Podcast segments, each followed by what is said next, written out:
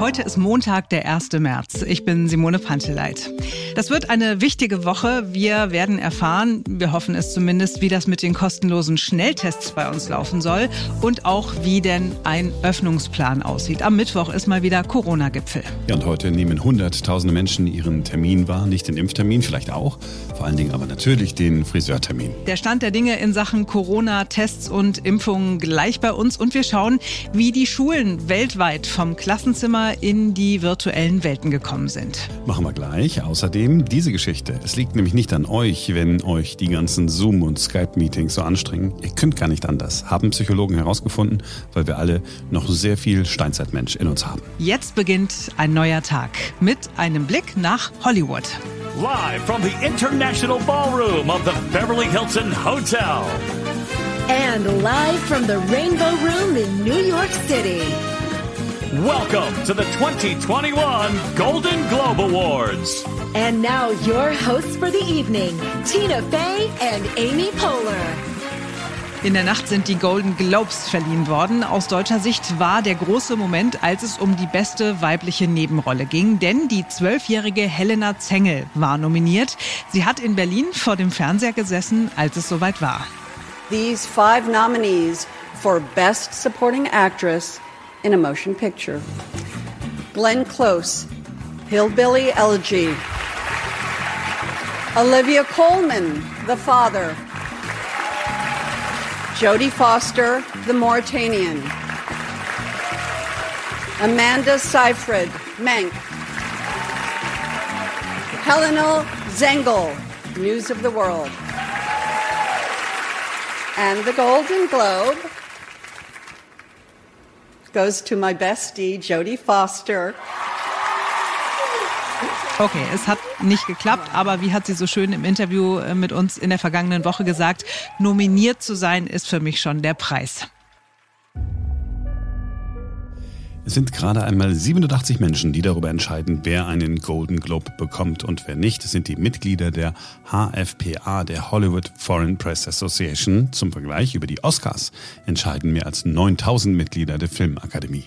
Ja, die Golden Globes sind aber trotzdem wichtig, denn wer es dort schafft, der hat gute Chancen, auch bei den Oscars vorne zu landen, weil sich die Academy-Mitglieder bewusst oder unbewusst an den Globes orientieren. So, und deshalb hat die Filmindustrie ein Interesse daran, bei den Globes ganz nach vorne zu kommen. Und es gibt so etwas ähnliches wie Bestechungsversuche, denn einige von 87 Mitgliedern zu überzeugen, ist natürlich leichter als gleich irgendwelche von 9000 zu bestechen. Die Los Angeles Times hat einen solchen Versuch aufgedeckt.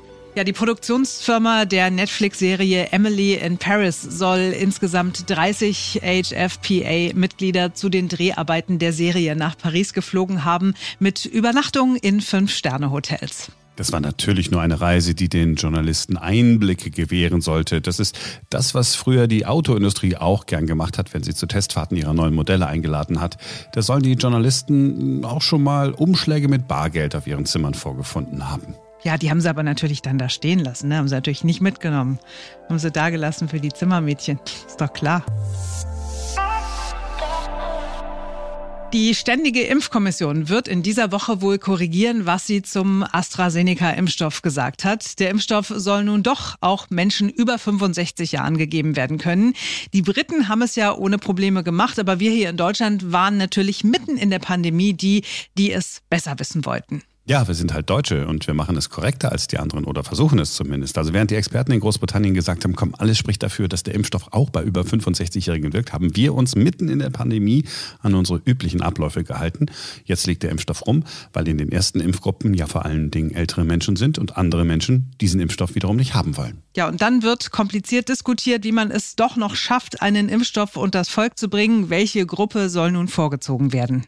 Das sollte man einfach öffnen und da sollte sich dann derjenige impfen lassen können, der sich impfen lassen will. Deswegen ist wichtig, dass wir bei AstraZeneca so schnell wie möglich alles rausbringen an Impfdosen und verimpfen können. Die Impfreihenfolge zu ändern ist aus meiner Sicht falsch. Die Priorisierung der älteren Menschen muss im Vordergrund stehen. Ich würde sogar den Astra-Impfstoff jetzt für die über 65-Jährigen einsetzen. Es hat sich ganz klar gezeigt, dass er dort Krankenhauseinweisungen und Tote vermeiden kann. Mich regt das wirklich auf. Das, was die Impfkommission am Ende des Tages angerichtet hat, ist ja, dass viele denken, AstraZeneca ist einfach kein guter Impfstoff. Es ist wirklich nicht gut gelaufen. Also, und dann kriegen wir es nicht hin, kostenlose Tests flächendeckend anzubieten. Heute wäre ja Start gewesen, weil das aber natürlich in Deutschland nicht geht, ohne dass man es in eine Strategie einbettet. Aber niemand weiß, wie diese Strategie denn aussehen soll dauert's. Und anstatt konkrete Vorschläge zu machen, wird dann der Gesundheitsminister als Ankündigungsminister beschimpft, während dieselben Politiker entweder nichts Konstruktives beitragen oder ihre Parteifreunde in den Bundesländern sogar blockieren, egal was jemand anders vorgeschlagen hat, weil sie völlig überfordert sind. Sorry, das ist armselig. Ja, mich frustriert das auch sehr. Jeden Monat gibt Bloomberg ein Ranking heraus und vergleicht, wie gut einzelne Länder dastehen. Deutschland landet auf Platz 34 von insgesamt 53 Plätzen hinter Mexiko, den USA, Rumänien und so weiter. Ganz vorne Neuseeland, Australien und Singapur. Es ist zwar ein Ranking von Journalisten gemacht und nicht in jedem Punkt hochwissenschaftlich, aber die schlechte Platzierung deckt sich, glaube ich, mit dem, was wir hier jeden Tag beobachten. Ja, es liegt sicher nicht daran, dass wirklich alle Politiker blöd sind. Äh, alle wollten alles richtig machen. Ich beruhige mich gerade wieder mal so ein bisschen. Aber ich wünsche mir auf jeden Fall, dass wir alles mal nacharbeiten und gucken, was wir wirklich ernsthaft von anderen Ländern äh, lernen können. Ja, so ein Blick in andere Länder hilft in der Tat vielleicht auch, um mal entspannt zu sagen, es ist wirklich nicht alles schlecht bei uns. Die Uni Bamberg hat ein cooles Projekt voriges Jahr gestartet. Sie führen Online-Interviews mit Lehrern und Lehrerinnen in der ganzen Welt. Die Macher der Studie wollen sehen, wie es in anderen Ländern läuft mit Homeschooling, mit Fernunterricht und so weiter. Zwei dieser Gespräche haben wir uns mal rausgesucht, zwei echte Extreme. Das eine Beispiel relativ nah an unseren Erfahrungen hier und das andere aus einer komplett anderen Welt aus Ruanda. Den Anfang aber macht Catherine. Sie ist Grundschullehrerin in Chicago. Sie unterrichtet Musik. Chicago ist die größte Stadt in Illinois und die drittgrößte in den USA. Der Staat wird von den Demokraten regiert. Es hat also relativ früh Beschränkungen gegeben, anders als in den Trump-Staaten. Voriges Frühjahr sind auch dort die Schulen geschlossen worden. Hören wir mal, wie Catherine die ersten Wochen erlebt hat. I am lucky because our school district is on the wealthier side and our students have one-to-one devices. Ja, sie sagt, dass sie Glück hat, weil ihre Schule in einem der wohlhabenderen Viertel liegt. Alle Kinder dort haben so etwas wie ein Tablet in der Schule. Am ersten Tag Tag des Lockdowns stand der Direktor mit den Geräten der Kinder auf dem Parkplatz und hat den Eltern die Rechner im Vorbeigehen geben können. Aber vorbereitet auf das alles sind sie nicht gewesen und sie hätte nie gedacht, was sie in den ersten zwei Monaten alles selbst so gelernt hat. It's crazy. I can't believe the amount of things that I've learned in two months. Ja, die Frau klingt gut gelaunt, weil sie weiß, dass sie eine Luxusprobleme hat. Das Angebot fürs Homeschooling ist groß. Es gibt Online-Plattformen mit unzähligen Unterrichtsstunden. There's like a little bit of drama there um, because it's the parents that really are having to, to learn how to use all these apps. Das heißt aber auch in Ihrem Fall, für jedes Fach eine andere App mit immer anderen Zugangsdaten und gerade für die kleinen Kinder müssen sich ja die Eltern um diesen Technikkram kümmern. At home when they're working too. So we got so lucky. There's a program called Quaver. I don't know if if your people are familiar with it you know all sorts of things um, that you can do with like manipulatives on your tablet um, with making different sounds and you know writing songs um, Ganz begeistert ist Catherine von dem Programm, das sie für ihren Musikunterricht benutzt. Es gibt äh, Theoriestunden und andererseits aber auch ganz praktische Übungen, wie die Kinder selbst Lieder zusammenbauen können. Aber auch hier Zugangsdaten sind ganz wichtig und am Anfang hat sie mehr technischen Support geleistet und war weniger Musiklehrerin. At the beginning, I felt like I was a tech support person, not even a teacher, because all I spent doing for weeks was getting people to like log in in the right place and in all of that stuff. So Ja, trotzdem Luxusprobleme, vor allem wenn wir jetzt hören, wie es in Ruanda läuft. Das Land hat ja einen schlimmen Bürgerkrieg hinter sich. Seitdem ist es relativ stabil. Vor allem wächst die Wirtschaft stark, die Armut sinkt und das Bildungssystem ist kostenlos. Der Staat wird allerdings autoritär geführt. Presse- und Meinungsfreiheit gelten da nur bedingt.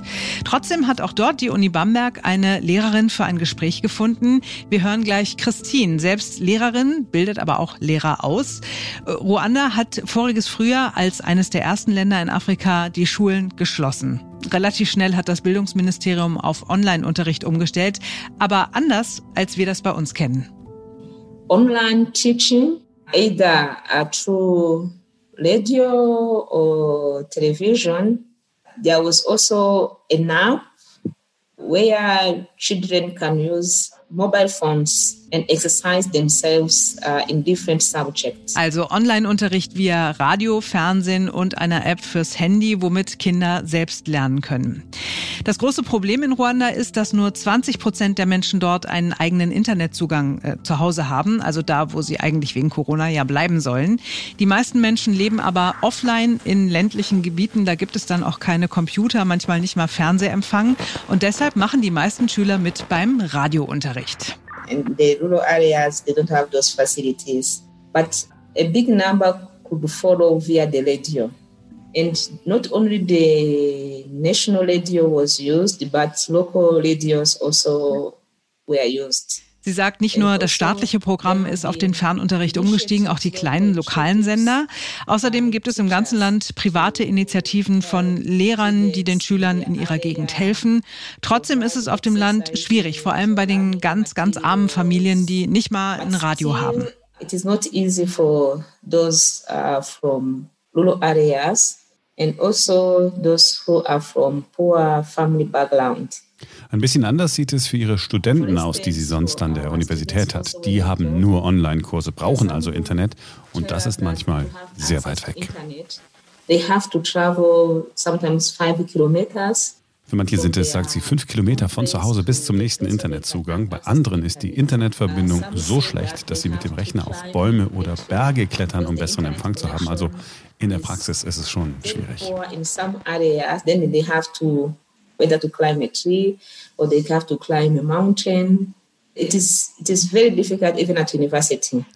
Wahnsinn, auf den Baum fürs Internet. Mir ist natürlich das Bild in den Kopf gekommen, wo deutsche Schüler auf ihren Tischen im Klassenzimmer gestanden haben, ihre Handys und Tablets in die Luft gehalten haben, um WLAN-Empfangen zu bekommen. Aber ist trotzdem natürlich nicht vergleichbar. Alles in allem erstaunlich, wie Menschen in allen möglichen Ländern mit der Pandemie umgehen. Jeder in seiner eigenen Welt mit den ganz eigenen Problemen. Es gibt Sounds, die uns durch das vergangene Jahr begleitet haben und noch begleiten. Das ist zum Beispiel dieses Geräusch hier. Ha, ja, wenn wir wissen, jetzt gleich geht das Meeting bei Zoom los. Oder wenn wir uns bei Skype in das Meeting einwählen. Ja, viele Menschen da draußen hassen diese Sounds aus tiefstem Herzen, denn sie hassen diese Online-Meetings aus tiefstem Herzen. I feel you. So, und es liegt nicht an euch, wenn euch diese Zoom- und Teams- und Skype-Konferenzen so unfassbar anstrengen. Es liegt in eurer Natur. Ihr könnt es alles gar nicht erträglich finden. Geht einfach nicht. Jeremy Balinson ist Professor für Kommunikation an der Stanford-Universität. Er hat herausgefunden, warum das alles so anstrengend ist für uns. Zum Beispiel, wir haben immer Augenkontakt in so einem Meeting, auch wenn wir gerade nicht sprechen. Und das liegt überhaupt nicht in unserer Natur. Bei persönlichen Meetings schauen wir ja vielleicht den Sprecher an, aber wir schauen auch nach unten, wenn wir uns zum Beispiel Notizen machen wollen oder einfach nur mal so, um irgendwo anders hinzugucken. Zweitens, auf dem Monitor kommen uns die Menschen zu nah. Auf dem Laptop erscheint uns ein Gesicht etwa zwölf Zentimeter lang. Das würde in der wirklichen Welt bedeuten, dass jemand anderthalb Meter von uns entfernt steht. Und damit kommt man sehr nah an den Bereich heran, in den wir nur Menschen hereinlassen, denen wir wirklich sehr, sehr nahe stehen. Wir alle kennen ja dieses Gefühl aus dem Aufzug, wenn wir auch äh, anderen ganz nah sind und uns damit sehr unwohl fühlen. Ja, unangenehm. Außerdem werden wir bei Zoom und so überlastet durch die Signale der anderen, die wir automatisch interpretieren müssen. Warum guckt jetzt jemand zur Seite, während ich spreche? Warum bewegt jetzt jemand den Kopf so oder so? Vielleicht guckt er nur auf eine Mail. Was hat das zu bedeuten? Unser Gehirn versucht das immer irgendwie zu analysieren, kriegt es aber nicht hin. Wir werden also die ganze Zeit angestarrt und das erschöpft uns. Im wirklichen Meeting gucken ja alle immer zu dem, der gerade spricht und ansonsten guckt man den Menschen nicht permanent an. Und uns zwingt Zoom auch dazu, uns selbst anzustarren. Kennen wir aus der Natur auch nicht. Es wäre so, als würden wir in einem Meeting immer direkt vor einem Spiegel sitzen. Dauerhaft guckt man sich selbst an. Für viele Menschen unerträglich. Ja, und der letzte Punkt ist ganz simpel. Wir können uns nicht richtig bewegen, weil wir ja immer im Bild sein wollen. Der Professor sagt, es gebe unzählige Studien, die beweisen, mehr Bewegung führt zu mehr Kreativität. Und es gibt auch ein paar konkrete Vorschläge, die Selbstansicht ausschalten eine externe Tastatur verwenden und den Laptop oder Monitor weiter wegstellen. Noch so ein ganz einfacher Tipp, das Fenster auf dem Bildschirm mit den Bildern der anderen klein machen, so klein wie es irgendwie geht. Und wenn es auch möglich ist, einfach das Video ausschalten und nur Audio verwenden. Ich habe das auch schon gemacht, eigentlich weil die Internetleitung überlastet war. Man fühlt sich in dem Moment gleich freier, nicht mehr so beobachtet. Und ich mache das auch so, dass ich einfach immer direkt in die Kamera gucke, wenn ich spreche. Also mich gar nicht auf die anderen konzentriere, sondern sozusagen nur auf diese Kameralinse. Ansonsten mache ich das Zoom-Fenster zwischendurch einfach mal in den Hintergrund und habe stattdessen meine Notizen offen und hole es dann nur nach vorne, wenn ich gerade mit jemandem spreche und sozusagen die Reaktionen abwarten muss. Das heißt, du siehst mich manchmal gar nicht, wenn wir im Meeting sind, ja? Ich höre dich, das reicht mir doch. Ja, hören reicht. Wir sind ja hier ein Podcast. So, das war's für heute und wir freuen uns sehr, dass ihr dabei gewesen seid.